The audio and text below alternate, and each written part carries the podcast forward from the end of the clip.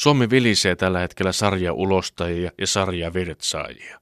Oulussa sama sarjaulostaja on pommittanut jo pitkään 50 metrin allasta, ja nyt myös Jyväskylä on päässyt maailman kartalle. Nimittäin sarja virtsaaja iski vapaa herran tiellä sijaitsevaan sekatavarakauppaan ja virtsasi 36 vaippapaketin päälle. Paikalle tilattiin eritesiivous. Onko Suomen maabrändityöryhmä nyt hereillä? Tämän tyyppinen irrationaalinen eritteellä pelaaminen on meillä jo iso ilmiö. Haiskahtaa suorastaan originellilta kansainvälisestikin tarkasteltuna. Kun suomalainen pommittaa, kyse on aina bioaseista.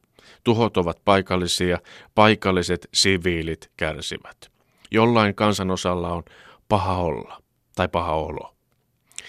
Voihan tässä olla yksittäistapauksistakin kyse. On vain joku yksilö, jolla iskee säännönmukaisesti pitkän ja raskaan uintitreeni, niin sanotun tyhjennysharjoituksen jälkeen koko vartaloa vavistava tahdosta riippumaton suunnaton ja äkillinen hyvän olon tunne, joka saa suolen ja mielen tyhjenemään, vaikka ollaan vielä altaassa ihanan lämpimässä siinä ja kaikki on niin väärin. Entäs se viisikymppinen Jyväskylän mies? Siinä iässä on kaikki järkevät teot jo tehty. Kun on riittävän väsynyt ja hätää kärsimässä ja kun katukyltissä lukee vielä kutkuttavasti ja kutsuvasti vapaa Herran tie, saattaa steppailla kohti kohtaloaan ja tehdä jotain todella tyhmää ja vapauttavaa. Olla ihan pienen luikauksen oman itsensä vapaa Herra, vaipoissa säästelemättä. Niin, vai onko meillä suomalaisilla ihan omanlainen suhtautuminen eritteisiimme? Onko se pienen ja keskisuuren ihmisen viimeinen hätähuuto, kun kännykästä on akku loppu ja kannikasta tulee pakottamatta ulostetta väärään paikkaan? Moni suomalainen on sanomattoman ahdistunut ympärille nopeasti rakentuneesta digitaalisesta maailmasta. On tullut vanha, voimaton ja neuvoton olo.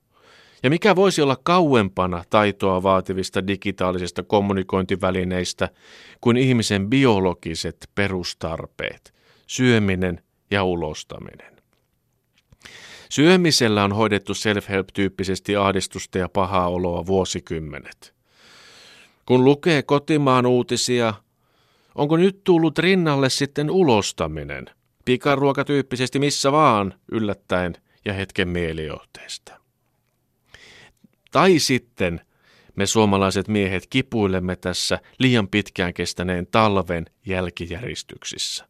Lunta oli ennätys paljon, talvi kesti ja kesti, kesärenkaat koristivat olohuoneen nurkkaa helmikuusta vappuun asti. Nimittäin, ja kun taas puhutaan vapaudesta, aidosta ilosta ja eritteistä, kesä on vapaan lasettamisen aikaa. Mökillä pissitään minne vaan Korvan juuressa kahisee haapa hyväksyvästi. Metsään rakennetaan riuku riemukkaasti veistellen ja vihellellen. Täysistunnon alettua katse luodaan taivaan sineen. Siellä liito-oravat lyövät leikkiä pään päällä metsän tuoksujen sinfoniassa. Sitä vapauttako emme jaksaneet sitten odottaa? Iskikö atavistinen epätoivo ja urbaani ympäristö sajottaa kaiken vastaan? Sen, mikä oli tarkoitettu luonnon kiertokulkuun. Me olemme luontokappaleita, emme muuta. Sitä emme saa unohtaa.